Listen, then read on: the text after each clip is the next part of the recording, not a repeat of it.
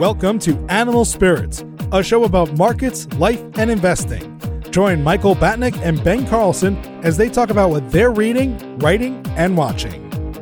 Michael Batnick and Ben Carlson work for Ritholtz Wealth Management. All opinions expressed by Michael and Ben or any podcast guests are solely their own opinions and do not reflect the opinion of Ritholtz Wealth Management. This podcast is for informational purposes only and should not be relied upon for investment decisions. Clients of Ritholtz Wealth Management may maintain positions in the securities discussed in this podcast. Welcome to Animal Spirits with Michael and Ben. We've done 240 episodes of the show, Ben. We started in November 2017. We've got looks like 955 ratings on Apple Podcasts, which is it's not great. We've done 240 episodes. If my math is right, that's like somewhere between 4 and 5 ratings per episode. And given the size of our audience, that's not great. So what I'm asking for, what I'm really saying is listeners, please do us a favor. I know it's a pain in the ass, I get it. But just do us a favor if you enjoy the show, hop on to Apple, give us a review give us some stars, maybe even write a review. It really does go a long way. Yeah, and if you write a good one, we'll read the funniest ones that we see on the show. There's some good ones in there, actually. Some unintentional comedy there. Here's another plug that we're going to give. Two Fridays ago, we did a podcast, How to Start Your Financial Life. And we got a lot of great feedback on that. So thank you to everybody who listened to that one. In the show, we mentioned casually that you and I each have an account on Liftoff. We have personal accounts and probably two or three months ago. I opened one for my boys. You've got one for your three kids. If you're interested in checking that out, that's our automated asset management program that's powered by Betterment. The link is liftoffinvest.com. You get a real financial planner. You can speak to one of our employees. So again, that's liftoffinvest.com for people that are interested. Yeah, and that's something that we're going to focus on a lot in the year ahead as something of uh, we think that's a great middle ground for people who aren't in the full wealth management space to have a full-time wealth manager, but who still want to have some financial planning ability and investing. And we think that's a good middle ground, right? So Matt's my financial planner there. And actually, I had a question from last week. Called him up, answered my question. It was good. Yeah. All right. One more thing. I've never done fantasy football before. I'm not a nerd. Sorry. Like you. No, no, no. You are a nerd uh, because you don't do fantasy football, amongst other things. You're wearing a salmon shirt. No offense. At least you got the color right. Anyway, it's not because I hate it or anything. I just never got into it, and I used to play real football, so I thought it was kind of. I was always anti at the beginning. By the way, I think we mentioned this one time on the podcast. I tried to like give you a softball. Your modesty, you just blew it off. You played in the Silverdome. Oh yeah, in high school. Yeah, football was like religion in northern Michigan, so it was pretty big up there. Wait, hold on. You're about to blow past it again. Just I played in the state championship game twice. Twice. Yeah, junior and senior year. I was uh, not to brag. I was all state twice, running back. Okay, this is more news to me. I never knew that you were all state. I knew that you played. The Silverdome was where the Lions used to play. That was like a 90,000 person arena. Yeah, it was huge. Yeah, I got to play there twice. Did you run well in the games? I had a touchdown my junior year. All right. Yeah, I almost returned a punt for a touchdown my senior year. Won my senior year, lost my junior year. Anyway, so I, I never played fantasy football. I, I, just I never got into it, and I don't want to be the one who gets into it too late and, and is the patsy at the table. So that's kind of why I've resisted. There's a new trading simulation game. It's kind of like fantasy trading and it, it's called Wealthbase, and we're going to give it a try. So you run these games for a month. It's more about the community aspect of it. I think isn't that part of the fun of fantasy football is that it's the trades back and forth and the emailing between people and the giving each other crap. Isn't that half the fun? I mean, that's more than half the fun. You don't do it for the money. Certainly in the case of real fantasy football, you don't do it for the money. And the same thing with this. So if you go to wealthbase.com, you could see the featured game. It's called Can You Beat the Compound? And there's a few reasons why we're doing this. A, to Ben's point, it's going to be fun, I hope. I don't know if target date funds are on the platform. There actually is a message board on here, and I've already gotten four or five people who've made target date jokes to me. So thank you for that. There you go. So if you have younger people in your life that are interested in learning about the stock market, and people always say a paper portfolio doesn't simulate the real feel, to which I would agree, completely agree. But I think if nothing else, it gets you acclimated to the feeling of buying and selling, to the feeling of watching your stocks. Even though it's not the real thing, I think it's probably better off for people to do this before they just jump into Robinhood, get approved for options before they have no idea what they're doing. Yeah, it's a way to test out and show you how hard trading can really be. Exactly. Because we think it'd be funny if one of us ended up in last place. I think that'd be hilarious. And it's quite possible. Well, right now we've already got 1,500 people signed up. There's no way. I mean, obviously, whoever wins, you know, that's going to be more luck than anything. I just hope I don't come in the bottom half. That's my hope. All right. I think it'd be funny if one of us did. So again, go to wealthbase.com and right on the front page, you'll see the picture of Josh, Michael, and I. You can play against us in that. It should be kind of fun. And actually, the winner gets a $300 Amazon gift card. From Wealthbase, there's also a winner for second and third place. Yeah. All right. I want to read you two stories of people from a Wall Street Journal article entitled COVID Upended Americans' Finances Just Not in the Way You Expected. When the pandemic shut down the economy this spring, Walmart all but closed the department store where Christina Rogers works as an optician. Children's schools closed too. She thought she might have to dip into savings as they hunkered down in St. George, Utah. Instead, her financial situation improved. Though her earnings dropped when she cut back hours to look after her children, company bonuses and a federal stimulus check put extra money in her pocket. She bought stocks right before the market roared back this spring and refinanced her mortgage as interest rates plummeted. Now, here's the other side of it. They talk about this guy who owns a men's clothing store. Mr. Richards got a paycheck protection program loan and a state grant, but he had to close his storefront. He will continue through direct sales. His family of five has dug into savings in his retirement account. They got a forbearance on their mortgage and are stretching their groceries. And the takeaway here is that so far Americans have an average managed quite well. They've paid down credit card debt and saved more. Household net worth jumped, and their credit scores went up. But they say these encouraging statistics are masking an increasing unequal economy. Millions are out of work, facing permanent job losses. More people are going hungry. Hundreds of thousands of small business owners have closed shop. There's so much luck involved in all of this. So this one person got basically a bailout and her finances are improved and she's doing better in her life. This other guy, because he owns a small business, is basically more or less screwed. And the small business that he owns, to your point, in terms of being lucky, a men's clothing store, looks like. I guess my point here is just that there's so much more luck involved here than most people would think, especially this year. This year is like a demarcation line in terms of luck and skill. And so I guess my point is if you're doing really well, you should be grateful for being in a good place because there are obviously a lot of people who aren't and are having a much harder time, whether it's a health situation or their finances or whatever it is. I don't know how a lot of these people come back from this if they haven't been bailed out by the government because it's not like all of a sudden this stuff for most of these places comes back right away. It still could take a while. I don't know. I don't think anybody knows. We're going to talk about this. So, Dave Portnoy at Barstool Sports has raised like $7 million now for small businesses. On the one hand, that's great. He's done this and he's prizing these small businesses. And if you watch some of the calls, he's doing these FaceTime calls. And Yeah, they're heartwarming. They're amazing. they're very heartwarming. So I don't want to be that guy that like looks at a good thing and says it's a bad situation. But the fact that he has to do that and the government hasn't stepped up and helped these people, that's the other side of this. It feels like it's not right that he has to be the one stepping up to do this, right? Well, hang on. I thought you were going somewhere else. You're getting to truth or territory here. Somebody tweeted Dave Portnoy of Barstool Sports, and this got ratioed into the Stone Age, has raised over $6 million for small businesses. He's already done more than Congress. No. Nice try, but no. What did Congress do in March? Was it $2 trillion in relief? yeah, And what is it right now? We're running at almost $4 trillion. Where I thought you were going to go with that was, and all kudos to Barstool and Portnoy. I think what they're doing is amazing. This takes nothing away from what they're doing. Hear me clearly. I am not dunking. I am all for what they're doing. It's nothing but good. Okay, comma. But is he not an amazing marketer? Oh yeah, of course. Right? The goodwill, and again, deserved, not taking anything away, but like the pivot to the trading to the this, it feels like he just makes one right move after the next. He knows how to catch a wave for sure.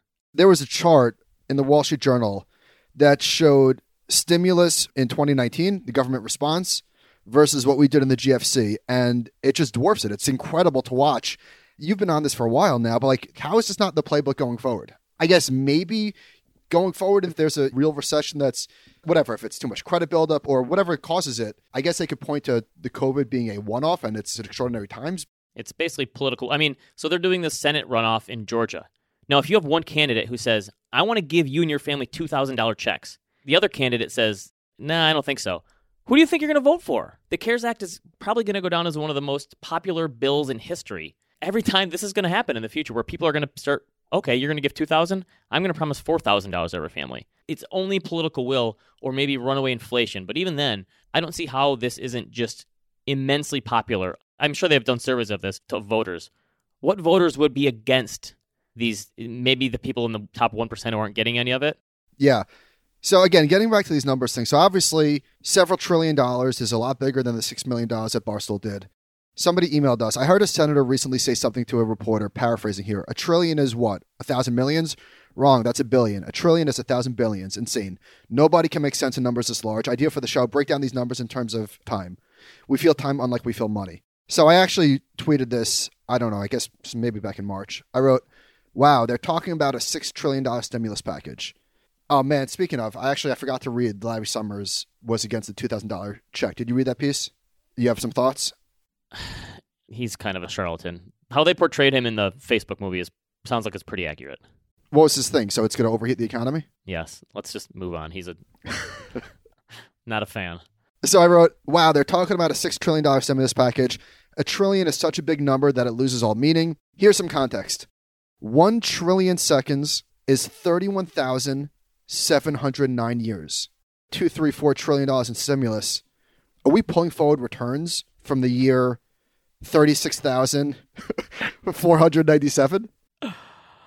I don't know. I mean, counterpoint, like this is the one thing that could potentially increase economic growth. Because the demographics is destiny thing I think is most pertinent to the economy. We've gone from like a 4% world to a 2% world. You know what could actually increase that from 2 to 4? Government spending. Bitcoin? yeah. Did you know that the dollar is down 50% in the last 3 months? That's why that's the only reason Bitcoin is up. Surprised you didn't know that. Some of the Bitcoin charlataning going on is wild. I slacked this to you over the weekend. Reportedly, the Winklevi own 1% of all outstanding coins. So if that's true, then back in the envelope math shows that their net worth increased by $2 billion over the last 30 days. How have we not figured out who Satoshi is yet, though? Because don't that person or people technically own it all? How has that not come out yet? How has there not been a reporter who's figured it out? I mean, I don't know. you think that's a Silicon Valley thing, like inside the uh, circles they know? I don't know. Whatever. What if it was a really huge letdown who that person was? People go, "Oh, really? That person?" Oh, like yeah, you take the mask off and it's that person, like Machine from Eight Millimeter. You're very disappointed. Yeah, what if it's just Naval? All right, there's been talk between Bitcoin and the SPACs and the electric vehicles and you name it. There's been feels like a lot of froth in the markets, right? This kind of blew me away. The S&P 500 in the last six weeks, it's up two percent. Nasdaq 100 probably down in that time. No, no, no, no, no, no. Nasdaq's up more. Okay, but still, the stock market is not really breaking away. It's it's pockets of froth, There is undoubtedly pockets of exuberance. which is kind of what we've been saying for six months now. That's what makes this so hard. It's the same thing, right? Yeah, it's a weird thing to watch. So there was a chart from Bank of America Global Research showing the passive share in equities in AUM. So again, this is an AUM. This is not the entire pie. But we're approaching 50%. And I don't know if you see what I see, Ben. I see a flattening. So this is just for funds, though. Obviously, yeah, it's not all stocks. Correct. Do you see that? I mean, obviously, what stands out is the mega growth, but it hasn't, it's been flat for what, two and a half years, it looks like?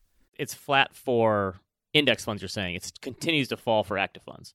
Yeah. So the other side of this is that the inflows into equity passive funds has stalled out. It's flatlined. The money keeps coming out of active funds. So if it's not going into index funds, a lot of that active money that it's retreating is probably just people trading themselves again. Is that something that could continue to hurt active management where people say, why am I going to pay someone else to do it when I can just do this myself on Robinhood or wherever I can get free trades? Uh, I don't know that the people on Robinhood slash the DIYers were active fund selectors. Maybe they were. I'm not sure that that's the same cohort.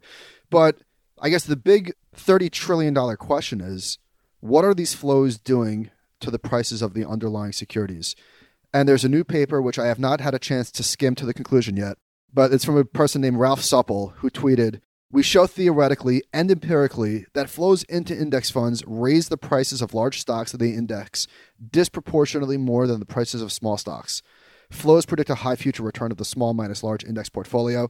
And quote, without reading this, I guess at face value, that doesn't sound too controversial. However, even though the index side of things are close to 50% of the AUM, they still represent a fraction of the trading. So my thought is that the active buyers and sellers are the ones setting prices. It's not the flows into index funds that are moving prices. Now, that's not what he says. This person says that we've proven it, and who am I to discredit that? I haven't even read it yet. I am curious to dive into this.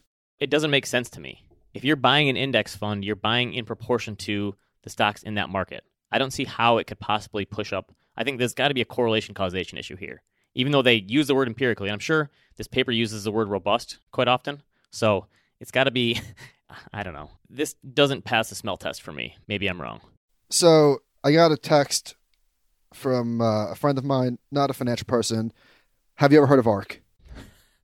It's hit the big time, huh? So he opened up a managed account with an advisor that I guess put him in like the SMA version of it. So he's holding the securities uh, individually. We've been speaking about ARK for a while. Balchunas has been all over this. Balchunas actually this morning tweeted, and here's your mind blowing ARK stat of the day. The volume on Christmas Eve, which was half a day in the stock market this year, was $541 million. On Christmas Eve 2019, it traded 4 million, so just a little 135 times increase, lol. I wrote about this last week where I did a little history of the hottest funds of the day. I went back to use some of your book, Big Mistakes, in the 60s. I looked at the 80s, 90s, all these. And it was so funny to hear the pushback. And I used ARK as an example of the money flowing in today. I said, I don't know what she's going to do in terms of performing. I talked about this last week, but the people flowing in today, they're going to underperform ARK's own performance. I'm pretty certain of that at some point because she's going to have a misstep or that style is going to go out of the limelight for a while and it's just not going to work. That's just how these things work. And a lot of people, it was two sides. One of them was saying, Of course you're right. This thing is going to end in tears. And the other side said, No, no, no, you don't realize. She's going to be able to shift to whatever the market does. And she's so good at this. She can. Come on. Yes. That's nonsense. Here's my big thing. Here's what I was going at, which I think I'm, I'm about to disagree with myself. Before I even say it, I already disagree with what I'm about to say. What I was going to say is it's very easy to look for contrarian indicators, and especially in today's day and age when people have access to information. I'm getting it, I feel like every day. I'm getting a phone call from a friend, a relative, whatever, asking me if I've heard of this stock or this fund manager. Your plumber story was from three months ago, right? No, five. Five months ago? Okay, yeah, exactly. His portfolio is up almost 40% since then. Myles Udland was onto this concept, and I'm paraphrasing here, but the opposite of nobody knows nothing, which is a quote that everybody who has ever written a blog post has used at least once. Quote that we're both fond of. That was, comes from William Goldman, the screenwriter. Princess Bride, by the way, one of the best movies ever. The opposite of that is everybody knows everything. The stories of the shoeshine boy back in the day, I think Joe Kennedy told that story, said something like, when your shoeshine boy is giving stock tips, you know it's probably time to get out. Undoubtedly, that was the case back in the day when news traveled slower. But today, when news travels so fast, everybody knows everything.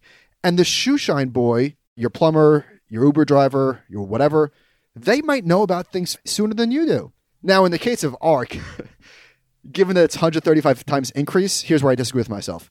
It's okay to use these contrarian indicators at this point because it's gotten so massive. It's not early days, but I guess be careful using people as a contrarian indicator. That's just no way to go through life. And the hardest thing about investing is always timing. You could be right about this and the timing's wrong, and there's no distinction between you being wrong. But I included this in my first book of this email from a reader, the 1987 crash. And this guy wrote me in and said that they found out about the 1987 crash driving home from work on the radio. If that was happening today, we would be doing a minute by minute update of it on Twitter. Like, I mean, we did when stocks were down 10%. You would know what's going on every single second of the day. Back then, you had to learn about it either that night on the news or maybe the next day. So even that was, whatever, 30 years ago. Things are so much different now in terms of information. And I agree that if you want a contrarian indicator, you can find one anywhere you look these days, no matter your stance. Okay, one more from the Wall Street Journal. And I think this might have to be a weekly highlight. The Wall Street Journal Reckless Investor of the Week. This one, it's investors, but they might have topped their one from before. So where do they find these people? I don't. I honestly don't know if it's, it's an ad in the paper where they say, "Hey, are you taking reckless risks with your retirement? Please let us know." But I mean, again, to these people, this guy turned like twenty three thousand dollars in options on Tesla into two million dollars, and he's buying houses for his family, and he's buying everyone a Tesla. He said he sold his own home and used some of the proceeds to buy Tesla options. I can't believe, like in hindsight, we were way too conservative, Ben. This other woman said she's 53 year old. It was life changing for her and her husband. They now have a seven figure portfolio, two thirds of which consists of Tesla. And she says she doesn't think she will see another year of gains like 2020, but she has no plans to sell her Tesla stock either and is open to the idea of borrowing more money. Here's her quote here the coup de grace, using a Michael Batnick phrase. There we go. This is what wealthy people do, she says, borrowing against the money. I want to do one more because this is a great offset of it. So they talk about this guy, Joe Phoenix, who sounds like, I don't know. Sounds like a porn star. What was the Netflix show? The Joe. Uh, oh, the Tiger King. Sounds like the Tiger King guy. Hey Ben, let me ask you a question. So before you get to Joe Phoenix, Zoom is in a thirty-seven percent drawdown. Do you think it's wise to sell my oldest child and buy options? Is it really down that much? Yeah. I didn't hear that. Okay. So this guy, he bet heavily against volatility, and this is in 2018. He had a $1 million position in those volatility. I don't know what he was using, hopefully not XIV, but he was using margin debt. And it said he basically lost the majority of his money, hundreds of thousands of dollars just gone. He said it was a devastating loss. Got it back into trading in the middle of 2019, promised himself he wouldn't take that much risk again. The ending of here is he still trades leverage ETFs, though. just for the love of the game, like me. I guess. So maybe the thing is, you talked about like, is Robinhood good or bad? And I think some of this is these people cannot get out of these bad habits. This guy lost the majority of his portfolio trading these leveraged VIX ETFs, and he's still doing it. Is this a Robinhood issue? I mean, Yeah, I mean, this is just gambling. I don't know. I'm using Robinhood as a collective royal we Right. here. right, right. Anyway, Yeah, like I said, there's many sides here. There's a lot of things going on. People have always been gambling. People always found a way to blow themselves up. When commissions were eight and ten dollars, they were doing this. it's hard to offer. So Chris Sacca tweeted this. He said, "To everyone who got into trading stocks this year, I have a little hard truth for you. You're not actually that good at it. You just caught a wild bull market. Take some money off the table." These people aren't going to listen to that. I mean, I obviously agree with this, but at the same time, I really don't want to come off like the get off my lawn person. You know what I mean? Like, if there's a comeuppance and these stocks blow up, we don't win anything. No, So I'm not rooting for that. I guess what I'm rooting for is for common sense to intervene, and I know it won't. But I just hope that these people are careful. I- I don't want them to blow up. just don't make it any worse and like lose it all. where we have problems is when, and I'm not accusing the Wall Street Journal of this, but when you see stories like this and it's like trying to convince more people to get in because this is the way. No, this is not the way. Right. You should look at again. This is the luck thing again. Good for these people for doing it and holding on, but these are lottery ticket bets. Right. Okay. Personal finance.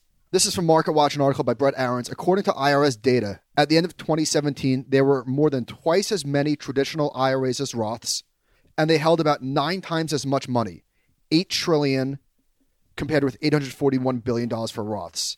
So this is a big debate. I feel like we get these questions all the time: Roth IRA, Roth 401k, or traditional. Do I take the tax break now, or do I take it later?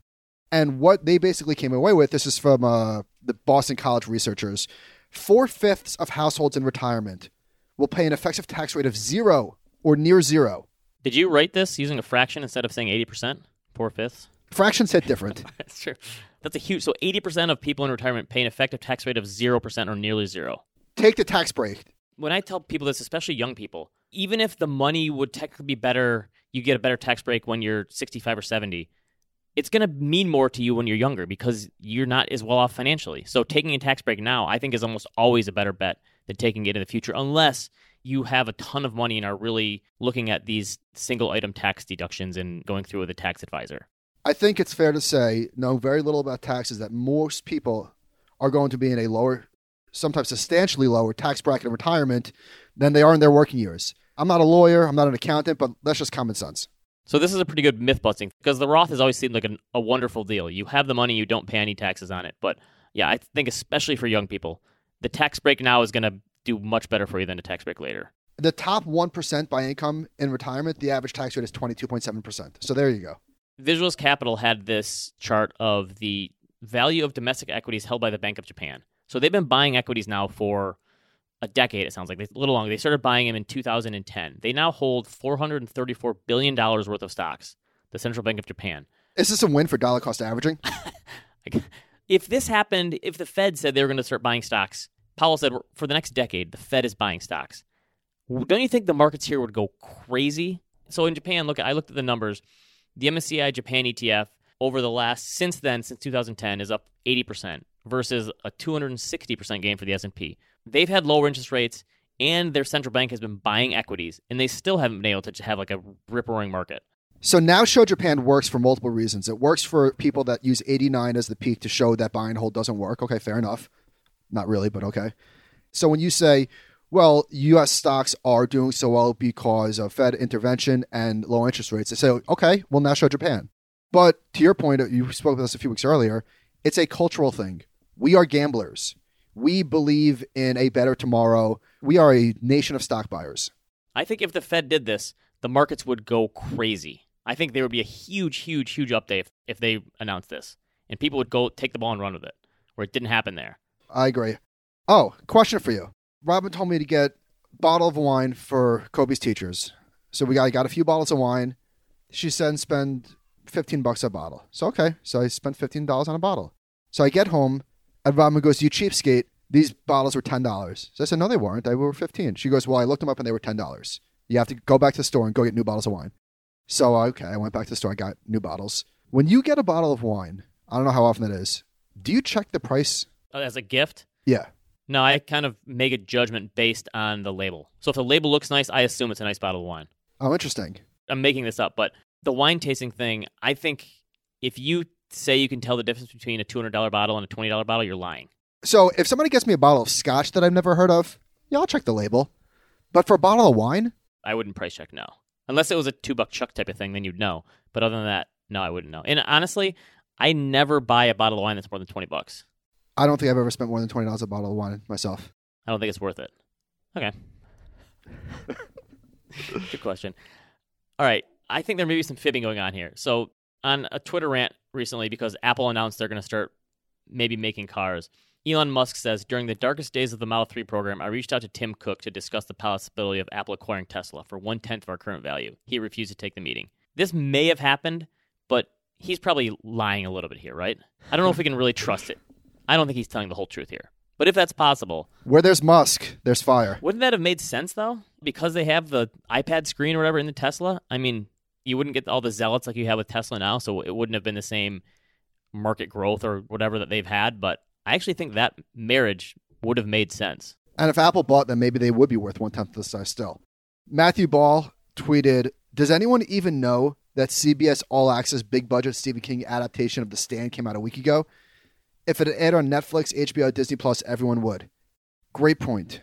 I honestly didn't know that there was such a thing as CBS All Access. Is that their streaming platform? I've never heard of it. Exactly. Okay. That's one of the best things Disney Plus and Netflix have going for them is just Marketing. but it's word of mouth too. People talk about it on social media because it's on those platforms. Did you read this article that I sent you from Amazon about what Amazon is doing, some of their, let's just say, uh, less than ethical practices? Yeah, I skimmed it. Here's a quote that I want to pull out. This is from a company, I think diapers.com. What Amazon did was against the law. They were selling diapers for below cost. But what were we going to do? Sue Amazon for antitrust? It would take years and tens of millions of dollars, and we'd be bankrupted by them. So, this whole article was about how when Amazon sees third party sellers on their platform, they basically just copy whatever they're selling, which, okay, whatever. But I went to the FTC's website. Listen to this. Doing some channel checks, huh? I am. Can prices ever be too low? The short answer is yes, but not very often. Generally, low prices benefit consumers. Consumers are harmed only if below cost pricing allows a dominant competitor to knock its rivals out of the market and then raise prices to above market levels for a sustainable time. A firm's independent decision to reduce prices to a level below its own costs does not necessarily injure competition. It doesn't? And in fact, may simply reflect particularly vigorous competition. Okay, I mean, so there it is. Selling stuff below cost is not illegal, not even close. Maybe this is just us, but I don't necessarily buy stuff on Amazon because it's the best price. I'm sure if I looked really hard, I could find better prices elsewhere. It's convenience. It's convenience. That's the whole thing for and maybe they got people, some people because they thought the prices were lower, but I've seen mock-ups of price differences and saying Amazon is definitely not the best place for prices and I don't care. If it allows me to not have to go out of the house and leave to go get something and I know it's going to be there the next day, the convenience thing is way more important to me than the price. But I, I can understand why these other companies would be so mad. So now it's an all out assault against Shopify. Shopify had aggregate sales of $5.1 billion over Black Friday weekend. It's a lot of money. Amazon's third party sellers, for comparison, did $4.8 billion. So they're going after Shopify. I mean, the whole Shopify thing, doesn't that show that people say like these are monopolies and no one can ever get any inroads there? That's a huge company now. They're a legitimate competitor, I guess, in some ways to Amazon. I almost feel like, I don't know if this is necessarily, if we've seen a paradigm shift or this is just the availability bias. I'm just picking a few winners. But this was a good thesis for owning a stock in the last five years. They have no moat. Anybody could do what they do. Think about like Netflix, for example. All of the competition that they were going to see. HBO is going to get into streaming. Amazon's going to get into streaming. By the way, obviously both happened. Has not slowed Netflix down one iota. Zoom, for example. Why can't Skype catch up? What do they have that's so special? What else? I guess Shopify is another one. Why can't Amazon just crush them? Wayfair and Overstock. Why can't Amazon just crush them? Yeah, Best Buy. Yeah, Best Buy. That question has actually been bullish. And again, I'm probably not showing the whole picture, but I mean, you could say the same thing with Uber and Lyft because how hard is it for competitors to come in?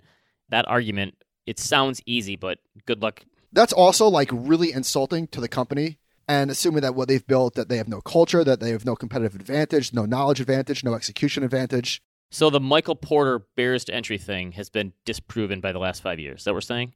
Everything's been disproven by the last five years. That's pretty true. Yeah. All right, let's move on to listener questions. I'm going to read one, Ben, to you. I was wondering if you had just gotten married to your wife and she wasn't knowledgeable about investing, what would be the best topics or sticking points that you would both would make to your significant others to try and show them why saving and investing early and often is so cool and beneficial? Probably a meme.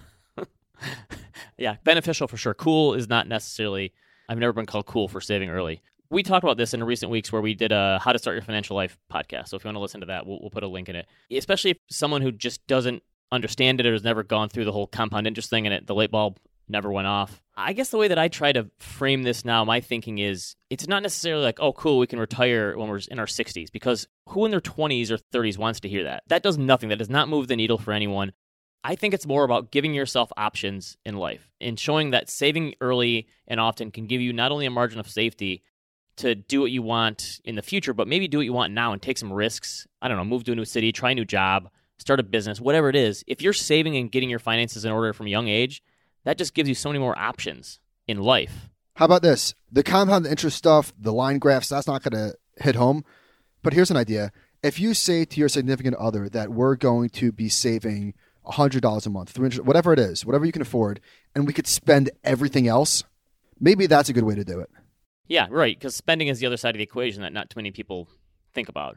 Again, it potentially opens you up to spend more in the future, and but that's not an easy subject to breach, I think, for a lot of people, especially if someone is not just wired that way. Because some people just aren't. Some people just aren't wired to be good with their finances. Somebody wrote this to us. It's not a question, but just more of a FYI. Just a quick little bit to add to your discussion about Nick's article regarding the tax benefits of using a tax deferred account versus after tax account over the long term. One thing he failed to incorporate into that analysis was your kid's post secondary education. When you fill out the FAFSA requirement accounts that are not included in your total assets, but after accounts are. So when your kid goes to apply for financial aid, if all your money is in an after tax account, the school's not going to give you any financial aid on a reduced amount. But if that's money in a tax deferred account, IRA or 401k, it's exempt. And before the show, you were just telling me that if tuition costs rise by 5% a year, we're going to have to save $20,000 a month to afford college. Is that it? No, no, no. A year, a year. I know, I'm kidding. I'm going to do a post. Somebody asked us if I want to pay for my child's entire college education, what am I going to need to save? Right. And again, we've tried to look at this. People try to come up with a retirement number. It's always probably like a million bucks for someone college tuition one is even harder because is it a public school or a private school they're going to? Are they having scholarships? Are you getting any financial aid? There's so many other variables here, and a lot of them you're just never going to know. In state, out of state, what's your return?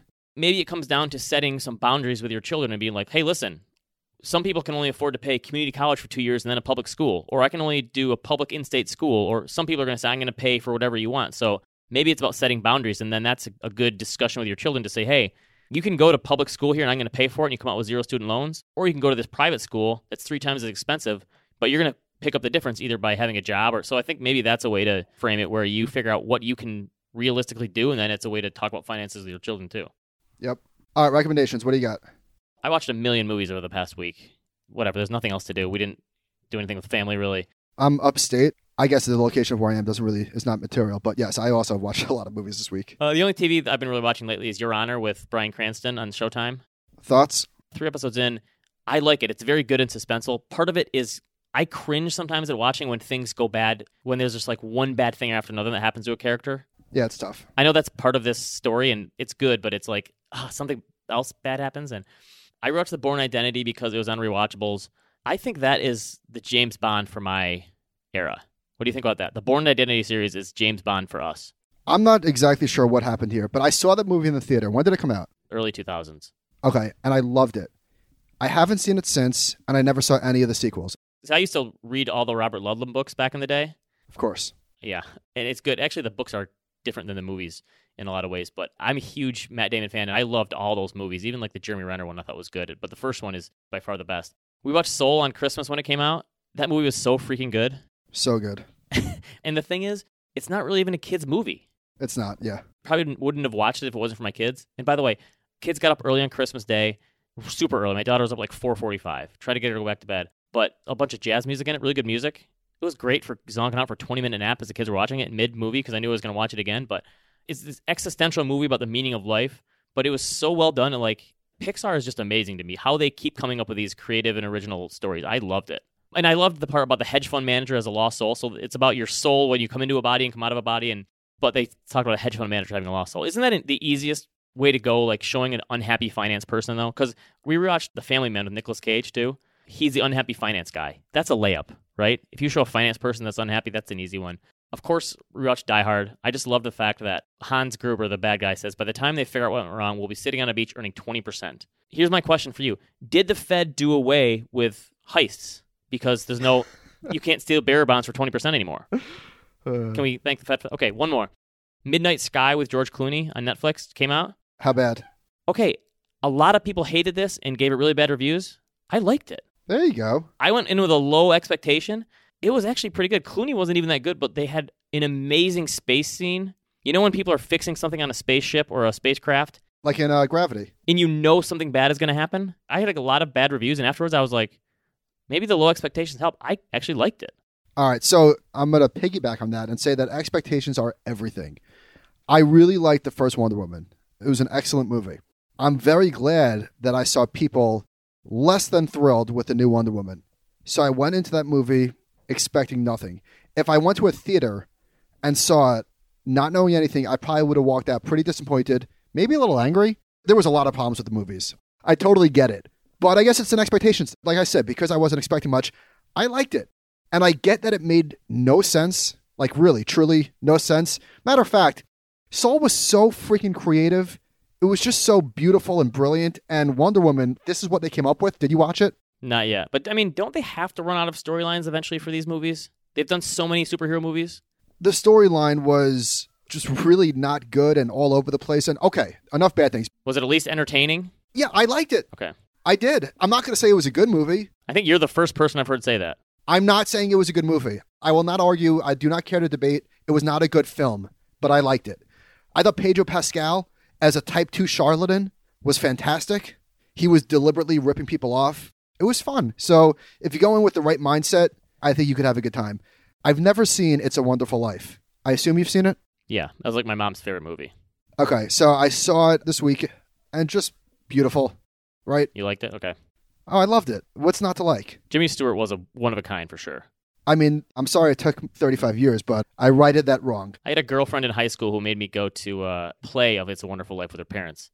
That's a bit much. That was a little over the top, yes. Yeah, I would draw the line there. But yeah, no, excellent movie. Okay, lastly, Doctor Sleep, the sequel to The Shining, with Ewan McGregor as grown-up Danny. I've actually never seen The Shining before. Okay, watch it. Okay. It's a good movie, a very good movie. So Doctor Sleep was like The Outsiders, that crappy, in my opinion, that Stephen King was that HBO this year or was that last year? Yeah, that was this year. It was this year. Okay, so Stephen King, both Stephen Kings, it was good. I I don't think this got great reviews. I was not expecting much. When did it come out? Doctor Sleep, Yeah. uh, 2019. Okay. I never heard of it.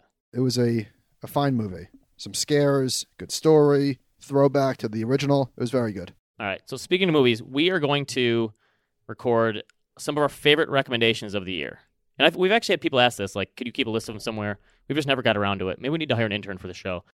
I got a mental list. Okay. So we're going to do our favorite TV shows, favorite movies, Podcasts, favorite podcasts, blog posts. some of our favorite blog posts, and some of the ones that were the most popular, some of the stuff we've talked about here. So we're going to do that. That's going to be Friday, kind of our year in review, Animal Spirits year in review, something like that.